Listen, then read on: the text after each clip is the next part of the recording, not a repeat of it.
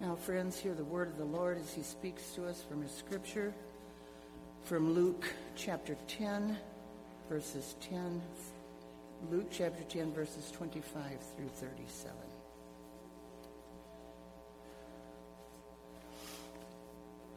On one occasion, an expert in the law stood up to test Jesus.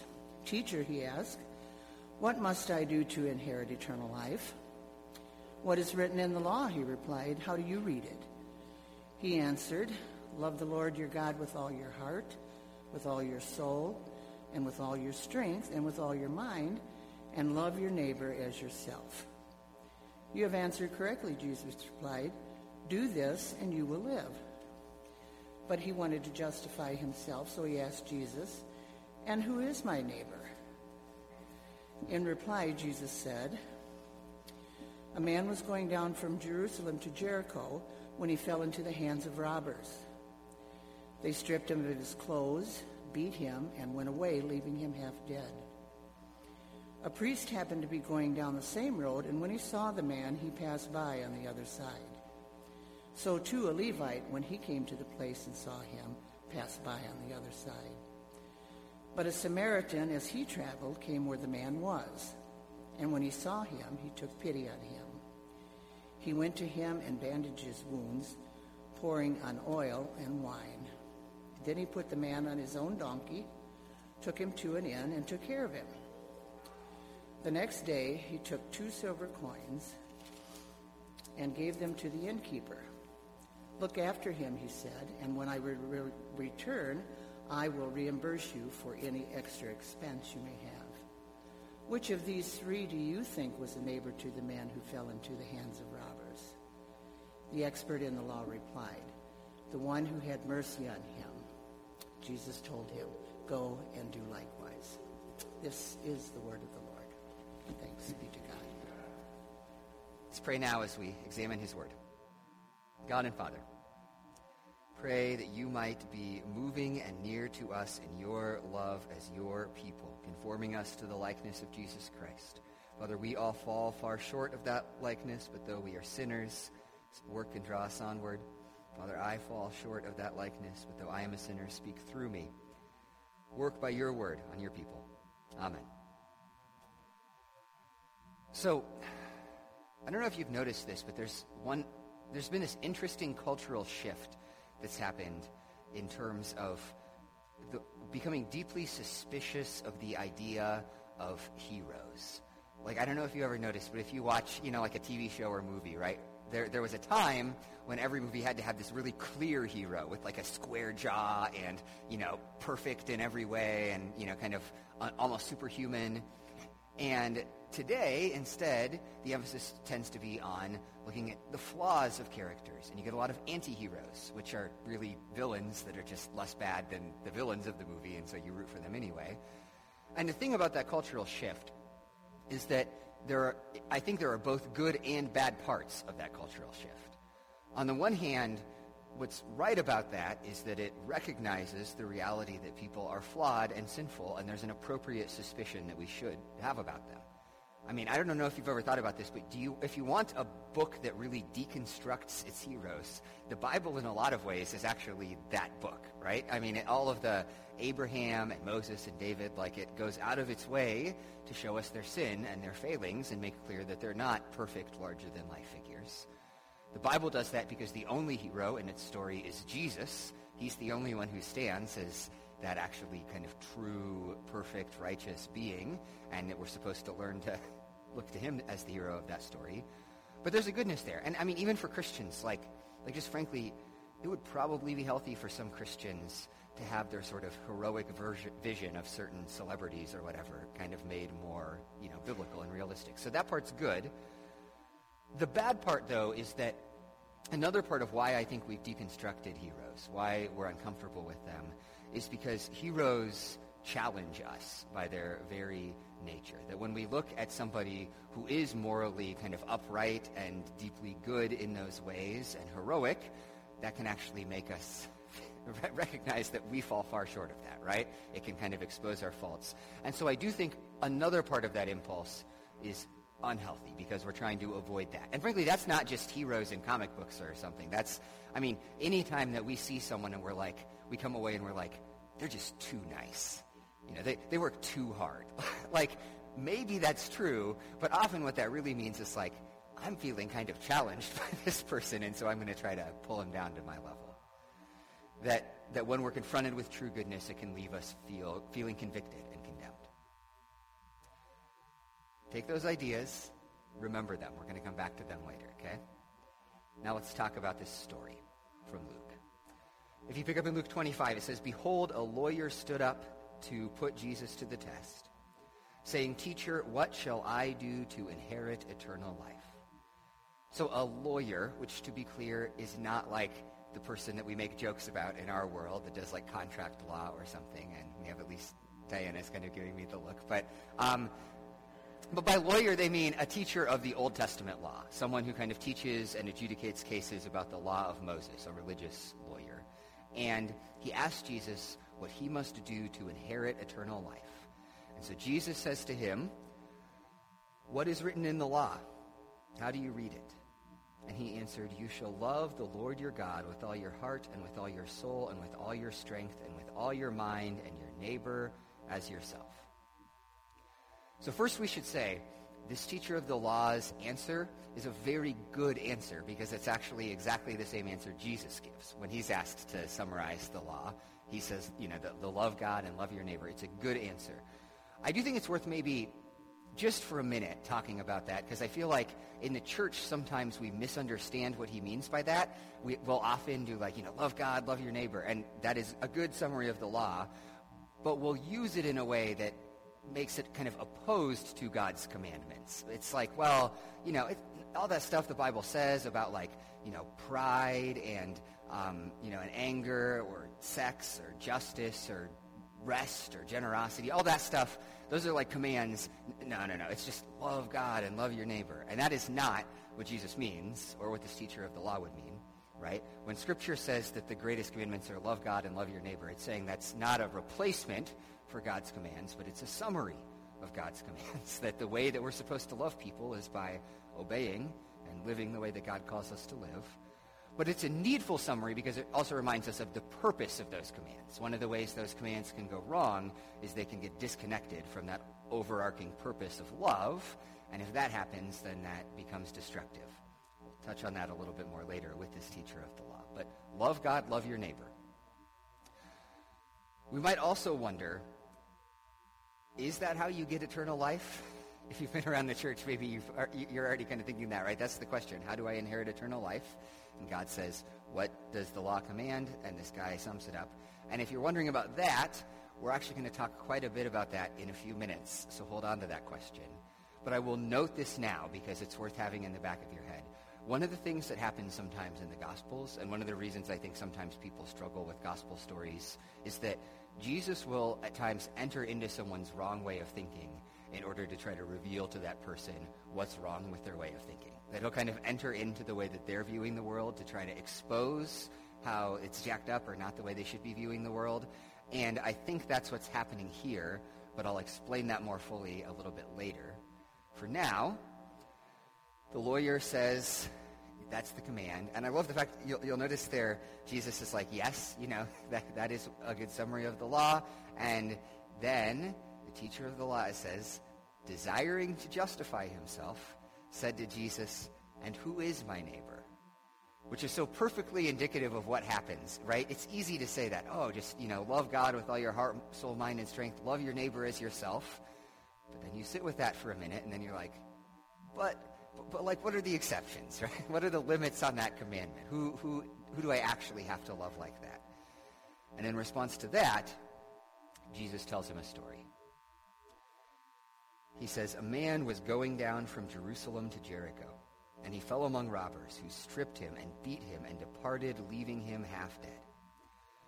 So, in our world, bandits are not really a thing, despite maybe the alarmism of the evening news. But in Jesus' world, where there's a lot less people, there's no modern transportation, no modern communication. It is actually very common for gangs of people to like live between cities and they would survive by beating and robbing people that were traveling. And the road from Jerusalem to Jericho was well known for this kind of bandit activity because it's like 15 miles of like winding mountain roads where you can't really see very far ahead of yourself and there's lots of good hiding spots. So it was kind of infamous for that. But these bandits rob and beat this guy and leave him for dead. It says, Now by chance, a priest was going down that road, and when he saw him, he passed by on the other side. So likewise, a Levite, when he came to the place and saw him, passed by on the other side. So priests and Levites, priests were priests. They were the people who were in charge of the temple and the sacrifices and things in ancient Israel. And then priests were from the tribe of Levi, and the rest of the Levites also helped with the sort of religious life of Israel. So maybe think of this as like a pastor and then an elder, right, from, from the church. We're, we're walking down the road, and they both see the man and pass by on the other side. And the thing that you need to understand about that is that that's actually a completely reasonable thing to do.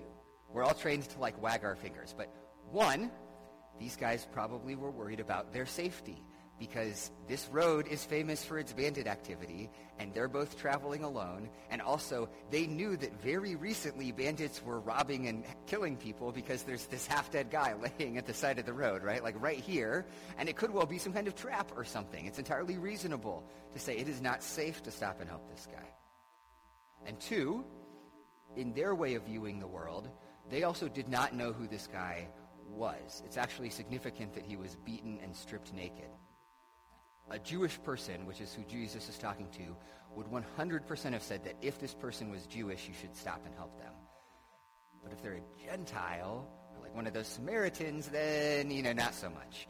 And because all of those people were ethnically very close to each other, the main way you could tell the difference was that Jewish people would wear these robes that had these like tassels on their shoulders that would mark out that they were Jewish, but this guy's naked. So they wouldn't know whether he's a fellow Jew or one of those other people. And in addition to all of that, in, um, in Jewish religion, they can't tell whether this guy's alive or not. Touching a dead body makes you ceremonially unclean. And that's not in itself a big deal. You just do these ritual washings, and then the next evening you're ceremonially clean again. But remember, these guys are both religious leaders, and they may well be traveling to go do religious work, right? To like, you know, like lead worship services or ritual whatevers. And they couldn't do those things if they were ceremonially unclean. So they could also very easily have just said like, man, like someone needs to help this guy, but I've got to do the Lord's work, and you know, I'm not going to let that interfere with doing God's work. But they pass him by. And I say all of that to say, first of all, Jesus' hearers, now maybe they would agree, maybe they would disagree with passing the guy by, but they would have all understood that. And to be frank, we probably should be more understanding than we are. Just I mean, if I can just be honest about it for a second, I have, and I think many of us have used safety, if nothing else, as an excuse not to help people at times, right? That, that we've said like, well, I don't know if it's really safe, and so, you know, I mean, like that's totally something that, that I have done. But that said, they pass by. And then verse 33. But a Samaritan, as he journeyed, came to where he was, and when he saw him, he had compassion We've talked before about the Samaritans and the Jews. They hated each other. And to remind us, the important thing to realize is that it's not just that they looked down on each other like, oh, you're kind of different than me or gross or something. But the Samaritans and Jews saw each other as existential religious and political threats that the Samaritans had this other form of the Jewish religion that was praying to these statues in the high places in northern Israel that Israel would have understood as a direct threat to what they, you know, saw as the, the religion of Scripture. And the Samaritans worked at times to, to try to get the Roman Empire to destroy Jerusalem and kill the Jews because they, you know, they were kind of competing for this space in Israel. So, so these are, when you read about Samaritans in the Bible, you don't just want to substitute like, oh, here's like a kind of dirty person that I might look down on. You want to substitute like the groups of people that are that you would see as existential threats to your group, right? And so depending on where you fit in America, that's like I don't know, like the LGBTQ lobby or QAnon, you know, or or like, you know, Muslim terrorists. Like, you know, you, you want to take those groups farthest from you that you would feel the most threatened by and kind of read them into it. But the Samaritan stops and looks with compassion and helps this guy. And we should note as well that all the stuff we said about the priest and the Levite really does apply to the Samaritan too.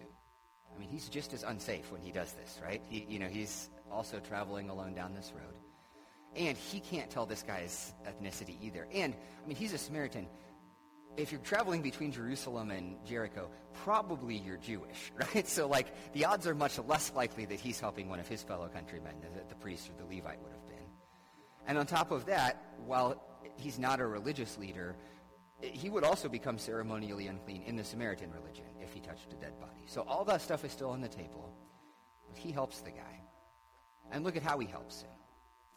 It says, He went to him, bound up his wounds, pouring on oil and wine. Then he set him on his own animal and brought him to an inn and took care of him. And the next day he took out two denarii and gave them to the innkeeper, saying, Take care of him, and whatever more you spend, I will repay you when I come back. So he goes, he doesn't just call 911. Right? He, he like gets this guy from the side of the road and puts him in the car and drives him to the hospital and carries him in, and then he pays the guy's medical bills so that they would take care of him. Goes above and beyond in helping him. And then Jesus looks at the teacher of the law and says, Which of these three do you think proved to be a neighbor to the man who fell among the robbers? He said, The one who showed him mercy. And Jesus said to him, You go and do likewise. So coming back to that question, he says, But who counts as my neighbor? Jesus says, the way to think about this is instead to say, if you were in distress, who would you want to be a neighbor to you? And then to let that define the boundaries. Because you wouldn't care about all those other things, right? If you're laying there dying on the side of the road, like, you wouldn't care about anything except that this person is helping you. And he says, do likewise. So what do we make of this story? Well, as I kind of said earlier, I think there is a deeper level that this story is meant to challenge the whole way this teacher of the law is thinking. And we're going to get there, but I don't want to skip past the fact that first, we do really need to feel the weight of this vision of neighbor love. In the first place, Jesus wants us to recognize that we should measure our love for our neighbors by our love for our enemies. We should measure our love by our love for our enemies. I think it's easy for us, right? Someone is like, are you a loving person? And what I think about is like, my kids, as long as we're having a good day. Or I think about like my friends, right? You know, you think about like family members, spouses, the people closest to you, the people that you like the most, and you say, you know, I'm a pretty loving person. Like, I, I, I'm pretty loving towards those people. And so we measure our love by the people that are easiest for us to love, that are closest to us. But Scripture wants to say, really, the measure of your love needs to come in terms of those farthest from you, those with the least to offer, those who even threaten you. That we're supposed to look at them and ask, are we loving them? I think this story would also remind us that love requires action. Requires us to do things out of love. One of the most challenging things about the sin of the priest and the Levite in this story is that they're not doing anything wrong. Right? They didn't beat the guy up. They didn't rob the guy. They're not in any way worsening this guy's situation. They're just walking by him. But it's precisely that lack of action that is their failure to love. It's so easy for us as Christians to get into this, like, which, you know, as long as I'm not actively breaking commandments, right? Like, do not do these things, and, like, I'm fulfilling the law. But that's just the beginning biblically. Remember, if the law is summarized as love, that's about action. It's about doing things for people. And we need to not hide those sins of, we could call them sins of omission and inaction. We are called to act out love. And, even more than that, love would call us to costly action, to costly action. The Samaritan pays significant costs as he loves the, as this guy by the side of the road. He, the cost of his own safety and security as he risks, you know, bandits like we talked about. The cost of time and money. It's so striking to me. He, he, takes the guy to the, the, the inn, and not only does he give him, it's the equivalent of like a few hundred bucks and say, take care of this guy, but then he also says, remember, this is before credit cards, right? He says, like, I'm going to be coming back this way, and I'll pay the rest of his bills, whatever they cost, as I come back this way. He's effectively giving the guy his credit card, right? He's like, whatever it costs, go ahead and take care of this guy's needs. And it costs the Samaritan in terms of his prejudices and his own kind of place in the world. He's helping this guy who he would see as an enemy, and that's a real cost as well. Love requires us to sacrifice of things in action for others. And not only all of that, but I think this story would also remind us that that sacrificial, acted out love is also supposed to come from a heart of love. There's this key moment, right? The Samaritan comes upon the guy, and before he helps him, it says he looks with compassion or with pity on him. So love is an action. It's not just a feeling, right? On the one hand, people fall into the trap where they're like, well, I love people because I feel affectionate towards them, but if it doesn't result in actions, that's not love. But it's also not love biblically if it's just actions and your heart isn't in it. And I think we can fall into that too. Frankly, I do that sometimes. I'm like, well, you know, I'm going to love this person in this sort of like, I'm duty bound to do nice things for them way. But my heart really despises them. And, and Jesus would say, like, look, if you look at a person in this broken, hurting situation, like this guy by the side of the road, if you look at that fellow human being and your heart doesn't go out to them, and you don't feel that compassion for them, that's also in some ways a failure to love. Both our hearts and our actions are supposed to be engaged. So that, Jesus says, is what it means to love our neighbors. How are you doing with that? How are you feeling when you reflect on that calling to love? That's where I actually want to then back up and note this deeper thing I think is also happening in this story. Remember how we said that often Jesus enter people's wrong ways of thinking in order to challenge them, right? He'll kind of enter into the way they're thinking about the world. That's what I think is happening here. The teacher of the law comes to Jesus and he says, Teacher, what shall I do to inherit eternal life? and what Jesus does is he enters into the teacher's own answer. Right? He asks the teacher, Well, what do you think God's word commands? And the teacher says, Perfect love. Perfect love is how I'm, i can inherit eternal life. Lo- perfectly loving God, perfectly loving my neighbor. And Jesus says, Yep. And the silence hangs as if asking this teacher of the law, and how are you doing with that? Which is why he then jumps in, and it says, desiring to justify himself, he says to Jesus, and who is my neighbor? The only reason you ask that question is because you're already feeling the, the reality that depending on who your neighbor is, you're not perfectly keeping that law of love. Which is to say, another angle on this parable is that what Jesus is trying to do is confront this lawyer with what the call to love really looks like uh, with true goodness and with true perfection in order to show that lawyer his sin. Or we could say that he's, he's telling this lawyer a story with a hero, like we talked about at the beginning. And he's telling him a story with this hero. This, this Samaritan does behave in this, you know, in this really like admirable, perfect way because he knows that that hero is going to reveal the fact that this teacher of the law is falling short. Theologians talk about the fact that when we think about God's law, God's commandments, it really does, it has two uses. Well, it, it technically has three uses. I know there's like, you know, Brendan, I'm sure. but, but for this morning, there's two uses of God's law, two ways that it functions at the same time. One is that God's law is meant to reveal God's moral will to us, meaning it is really telling us, like, this is how God desires for human beings to live together. And in that function, we are supposed to hear it and say, I ought to seek to grow to be more like that. And so we should seek that kind of love we talked about. We should seek to be growing in. But at the same time, the law's other use is to show us our sin and our need for a Savior.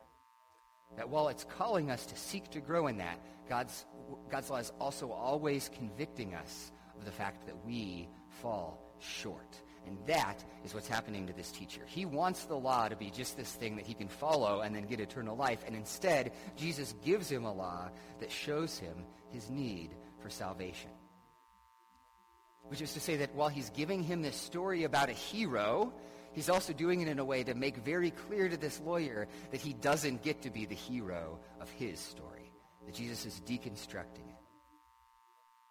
Or to show you that in a different way. Again, verse 25, he says, Teacher, what shall I do to inherit eternal life? You notice his assumption in that question? That the way you get eternal life is by earning it, by doing enough to get it, right? What he does not say is, teacher, what, how does, how is, will God give me eternal life, right? will you give me eternal life? Teacher, you know, can I receive eternal life from God? No, it's how, what do I do to get it? And so what Jesus wants this teacher of the law to ultimately recognize is that he is not the hero. Friends, the reality of Scripture's story is that Jesus is the only one who perfectly keeps the law of God. He's the only one who comes close to perfectly loving God and loving neighbor. The reality of Scripture is that Jesus is the only one who deserves to inherit eternal life, right? To inherit it. Like Jesus is the Son. He's the only one with rights to it. We're all creatures. And Jesus, not the priests and religious officials that oppose him in the New Testament, but Jesus is the one who comes and seeks after people and saves them and heals them and works their salvation. Or to put it another way, the deeper truth of this parable is that Jesus is the Good Samaritan. And that's what he's inviting us to ultimately see. Throughout the history of the church, people have actually recognized this fact. I just want to read you Martin Luther's summary of it. He says this. He says, But Christ, the true Samaritan, takes the poor man to himself as his own, goes to him, and does not require the helpless one to come to him. For here is no merit but pure grace and mercy, and he binds up his wounds, cares for him, and pours in oil and wine. This is the whole gospel from beginning to end. Behold, you poor man, here is your unbelief. Here is your condemnation. Here you are wounded and sore. Wait, all this I will cure with the gospel. Behold, here cling firmly to this Samaritan, to Christ the Savior. He will help you, and nothing else in heaven or on earth will. Which is to say that what we're really called to do, we go into this story thinking that we're going to be the Good Samaritan. what we end up realizing is that we need a Good Samaritan ourselves. And so the question we have to wrestle with is whether we will receive the healing and love of God or whether we will seek, like this teacher of the law, to do it on our own. Let me come at this one last way to try to show this to you because the other, another way to put this is that if you want to love your neighbor the way that you're called to biblically, if you want to be able to grow in that way, the only way you're going to be able to do it is if you're not operating the way this lawyer is. And here's what I mean. Imagine that this lawyer, he hears the parable and he says, well, okay, so, so what I got to do is do that perfectly right? I've got to just love my enemies, and you know, I, have got to do good things for them and costly things for them. And so he goes and he tries to do that so that he can deserve eternal life. Is that loving them? One of the things that I realize at times about my love, right, is that it's not actually motivated by the person. It's not actually the person that I'm loving, but what I'm doing is I'm loving myself by doing things for other people, right? Like I'm trying to prove to the world, right? I, you know, or I'm trying to prove something to myself. I'm trying to prove something to God about myself by doing these things, but it's not actually love because it's about me. And that's, at best, right? That's all that the teacher of the law could do by his own efforts because what he's seeking is ultimately about himself. The only way you can really selflessly love your neighbor, the only way you can look at them and from the heart have that compassion and pour yourself out for them is if that need that he has is being met somewhere else.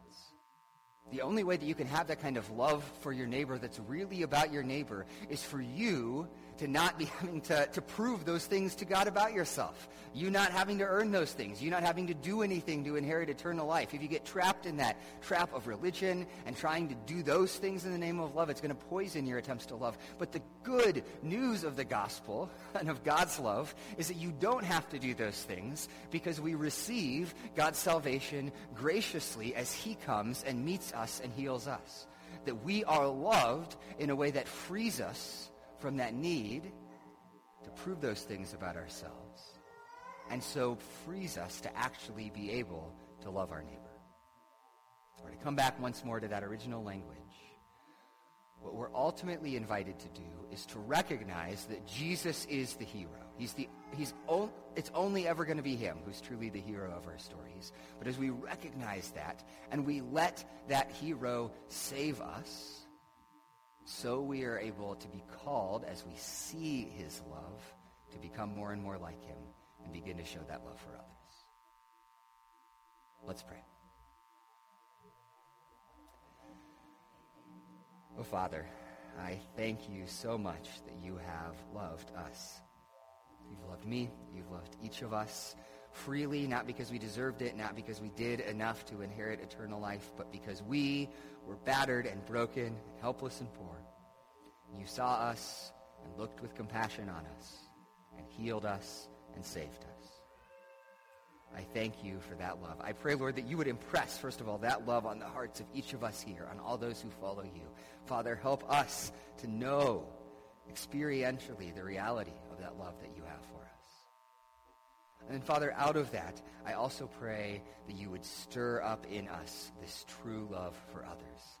Help us to love those that we hate. Help us to love those that would do us harm. Help us to love people in our actions, not just in our words or thoughts. Help us to, in costly actions, help us to lay, lay down our lives in service to people. Father, I pray that you would work this love in our hearts as we experience your love for us. I pray that for, for myself, for those of us here, and I pray that for your church as a whole, Father. I so long to just have your people be known for this kind of selfless, sacrificial, Jesus-shaped love, that we might therefore point people to the source of that love, in Jesus Christ, our Good Samaritan in whose name we pray. Amen.